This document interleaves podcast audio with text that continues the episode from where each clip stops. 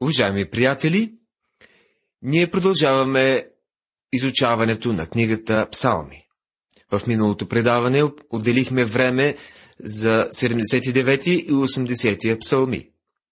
И двата псалома бяха чудесни молитви на Божия народ в трудно време към великият пастир на Израел. Тази вечер ще изучаваме псалом 81. Той представлява една песен на избавление. 81-я псалом, наред с много други, е свързан с предшестващия го. Иначе казано, проследяваме история с продължение. Молитвата в предишния псалом не е предназначена само за християните, а за времето на отеснението на Яков в края на века. И великата молитва за нас днес е Ела, Господи Исусе!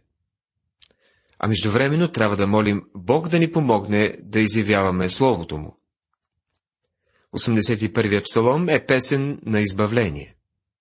Започва с въодушевление, предназначена за солово изпълнение на, за висок певчески глас. Надписът гласи За първия певец на гетския инструмент – Асафов псалом. Пейте радостно на Бога, наша сила – възкликнете към Якововия Бог. Запейте псалом и звънете стъпанче, благозвучна арфа и псалтир. Засвирете страба на новолуние, на пълнолуние в деня на нашия празник. Защото това е закон за Израел, наредба от Якововия Бог. Псалом 81, от 1 до 4 стихове. Ключът към този пасаж е в засвирването на, с тръбата на новолуние. То е много подходящо, защото новата луна се появява преди слънцето на правдата да изгрее с изцеление в крилата си. Той идва, за да ги избави. Една прекрасна картина на празника Шатроразпъване. Израел отбелязваше четири празника в началото на годината. Пасха, Педесятница, празника на първите плодове и после шатроразпъване. Този псалом звучи като на празника шатроразпъване, наречен още звук на рогове. Защото това е закон за Израел, наредба от Якововия Бог. Отбелязването на този празник е било велико събитие, а изпълнението му предстои в бъдеще. Слушай, народе мой, и ще заявя пред вас, Израилю, ако би ме послушал да няма сред теб чужди богове и да не се покланиш на чужд бог. Псалом 81, стихове 8 и 9. Господ им напомня за миналото. Аз съм Господ, твоят Бог, който те изведох от египетската земя, отвори широко устата си и ще ги изпълня. Стих 10. Това е едно обещание към Израел и ние трябва да го разглеждаме като такова. Бог не ме е извел от Египет, но Той ме спаси от греха, който представлява Египет на този свят. Бог казва, отвори широко устата си и аз ще я изпълня с духовни благословения. И това истори. Бог винаги е бил добър към мен. Но народът ми не послуша гласа ми. Израел не ме искаше. Псалом 81, стих 11. Израел не ме искаше. Те все още и днес не са се обърнали към Бога. Няма особена разлика между израелската страна и, да речем, арабската страна в конфликта, що се отнася до взаимоотношението им с Бога. И няма голяма разлика между тази страна и нашата. Мисля, че България е дори в по-лошо духовно състояние, а в същото време даваме напътствие как трябва да се правят нещата. Поради нашия провал смятам, че страната ни трябва да се покая във вретище и пепел. Като хора, като отделни личности, ние трябва да се обърнем към Бога. Псалом 82 един псалом, който често е бил погрешно разбиран. Критиците на Библията, които отричат божествения характер на Христос, ще се обърнат към псалома с насмешка. Псаломът е един от пророческите, който е насочен към бъдещето на Божия народ. Във връзка с това виждаме славата на Господа. Чудесно е, когато Божия народ и Господната слава са свързани. Дадено е пророческо описание на съда, който Господ ще упражни по време на голямата скръп, когато ще спаси своите верни хора. Самопевецът започва с думите. Бог стои в Божия събор. Съди сред боговете. Псалом 82, стих 1. Бог стои в Божия събор. Това все още не е станало, но Бог ще заеме това място при хилядолетното царство. Съди сред боговете. Кои нарича богове? До кога ще съдите несправедливо и ще показвате лицеприятие към нечестивите села? Стих 2. Важно е да разберем този стих. Обърнете внимание, кои са боговете. Бог нарича съдиите богове, защото те заемат неговото място и ходят, ако мога да използвам този израз, в неговите обувки. Съдете справедливо сиромаха и сирачето. Отдайте правото на оскърбение и на бедния. Избавяйте сиромаха и немотния. Отървавайте ги от ръката на нечестивите. Псалом 82, стихове 3 и 4. Когато Господ Исус Христос дойде като съдията на този свят, той ще защити сиромасите, сираците, оскърбените и бедните. Един от големите доводи против смъртното наказание е, че богатите никога не се налагат да заплащат наказанието за своето престъпление, а бедните трябва да заплатят целият размер. Доводът е, че поради съществуващото неравенство, наказанието трябва да бъде премахнато. А Бог казва на съдиите, искам да защитавате бедните и сираците.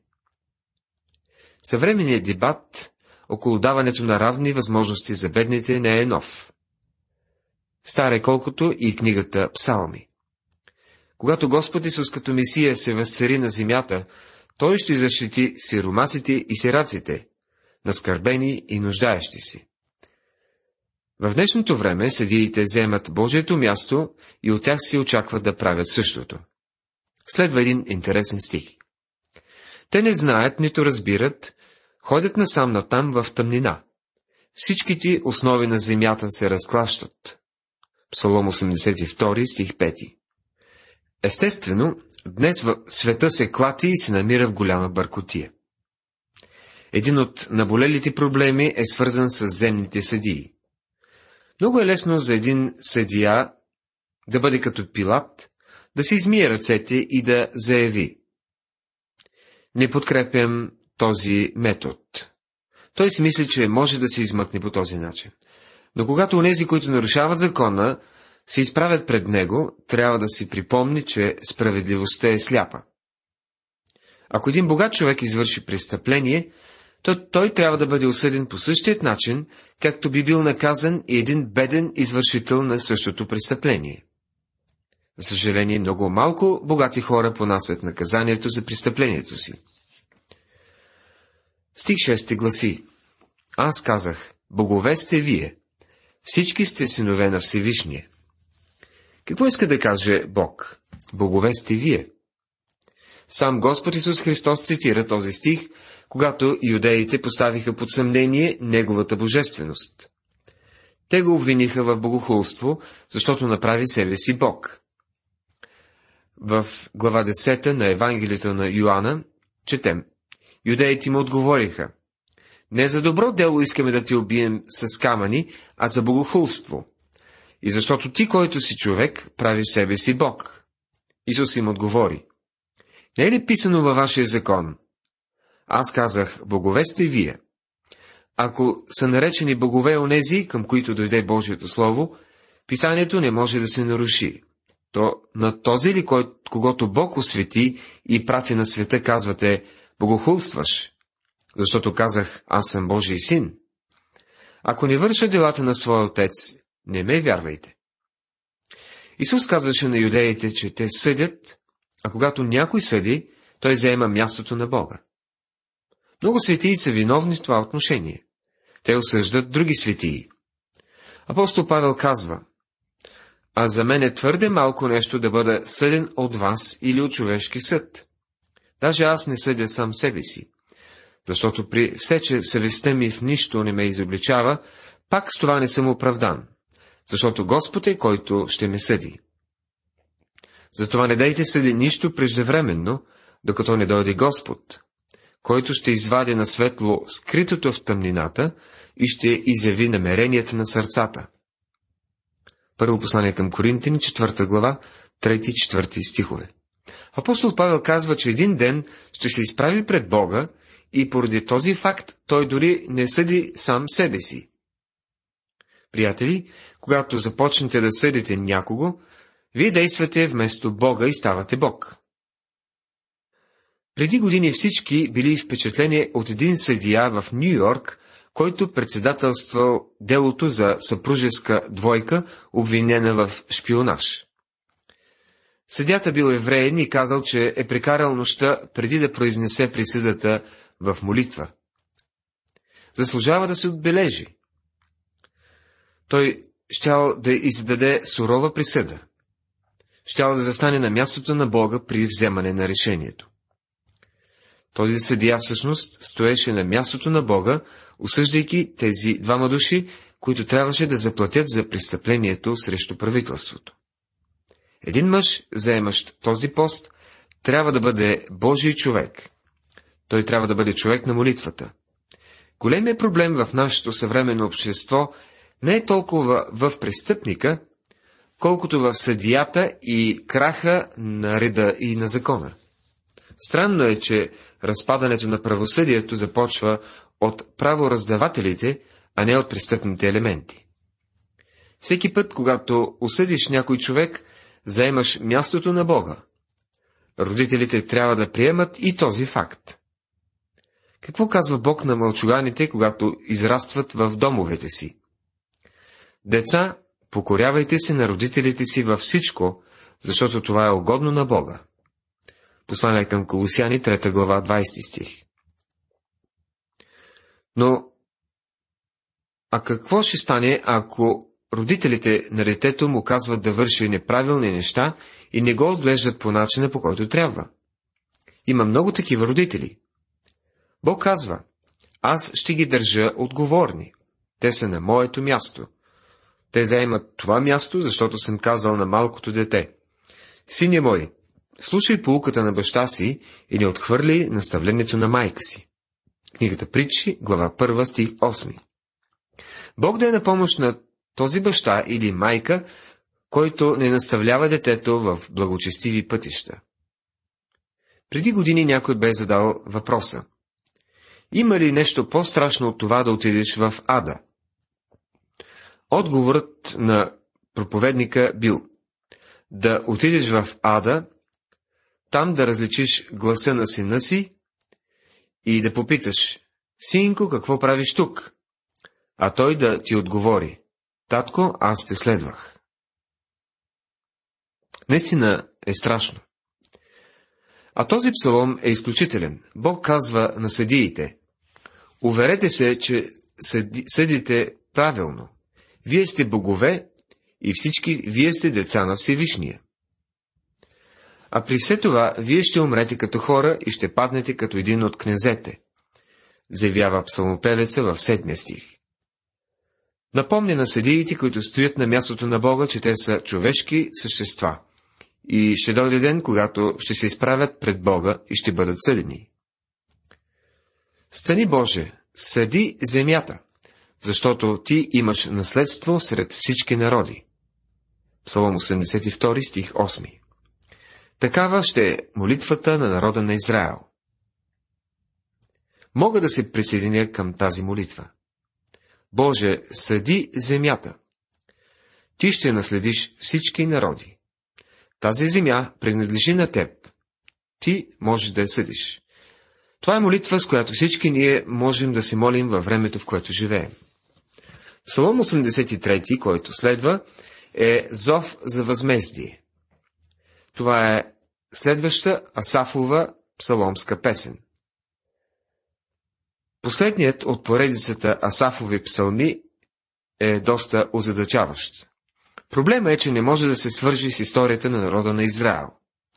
При това положение може само да се гадае и за това съществуват няколко безумни предположения. Това е проклинаща молитва, зов за възмездие. Псалмопевецът моли Бог да освободи народа си от враговете.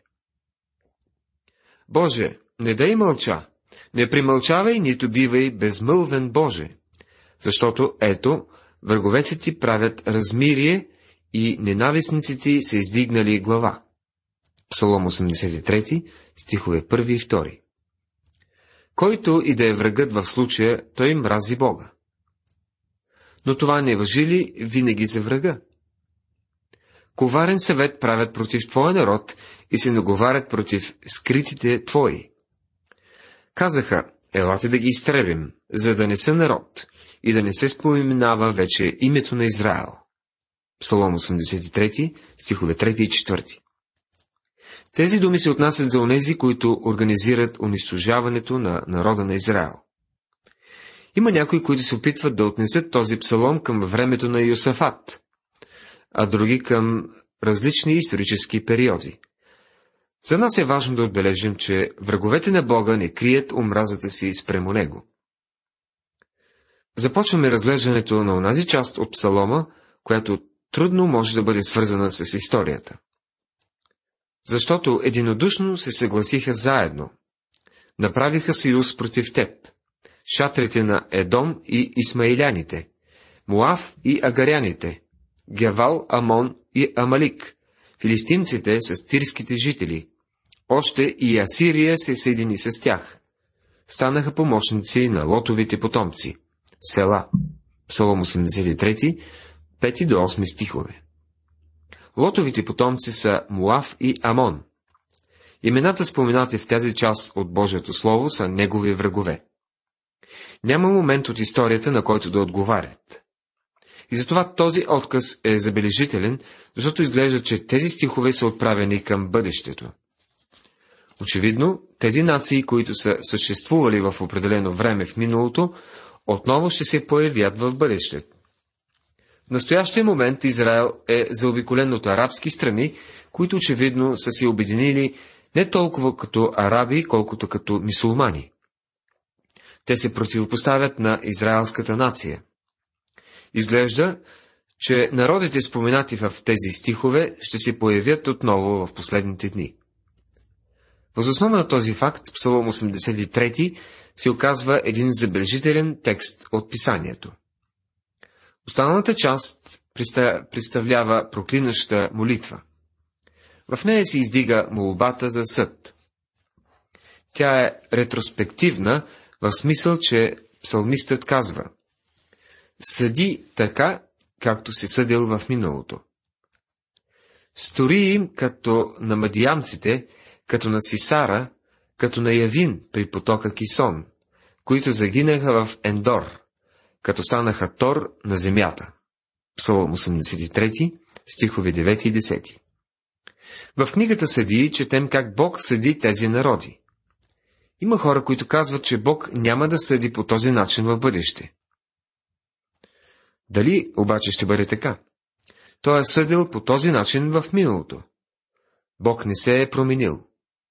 Каквото е сторил в миналото, ще стори и в бъдеще. Нека ви напомня, че това не е начина по който днес ние като вярващи трябва да се молим. Трябва да се молим за нашите врагове. Не да бъдат наказани от Бога, но да се обърнат към Бога. Това е молитва, предназначена за Израел. Боже мой, направи ги като въртящия се прах, като плява пред вятъра. Псалом 83, стих 13. Нали сте чели как едно време воловете са дърпали големи колелета, за да се изоре житото и да се смачкат стърнищата? Самопевецът казва, Постъпи с враговете ни по този начин, Господи. Както огънят изгаря дърветата и както пламъкът запалва горите. Стих 14. С други думи, бушувай като горски пожар. И сега забележете заключението в 18 стих. За да познаят, че ти, чието име е Яхова, един си всевишен на цялата земя. Убеден съм, че единственият начин, по който света ще познае, че Бог е Бог, е Той да започне да съди. Божията благост би трябвало да доведе хората до покаяние, но не се получава. Ако хората изобщо бяха чувствителни към присъствието и личността на Бога, това би ги довело до Неговото присъствие, но за съжаление то ги отблъсква по-далеч. А ние отчаяно се нуждаем от Бога и не можем да го осъзнаем напълно. Уважаеми приятели, в това предаване отново изучавахме три псалома. 81, 82 и 83. Първият бе песен на избавление. Вторият Бог е съдия на съдиите на своя народ. И последният бе зов за възмездие. В следващото предаване ще изучаваме Псалом 84. Бог да ви благослови!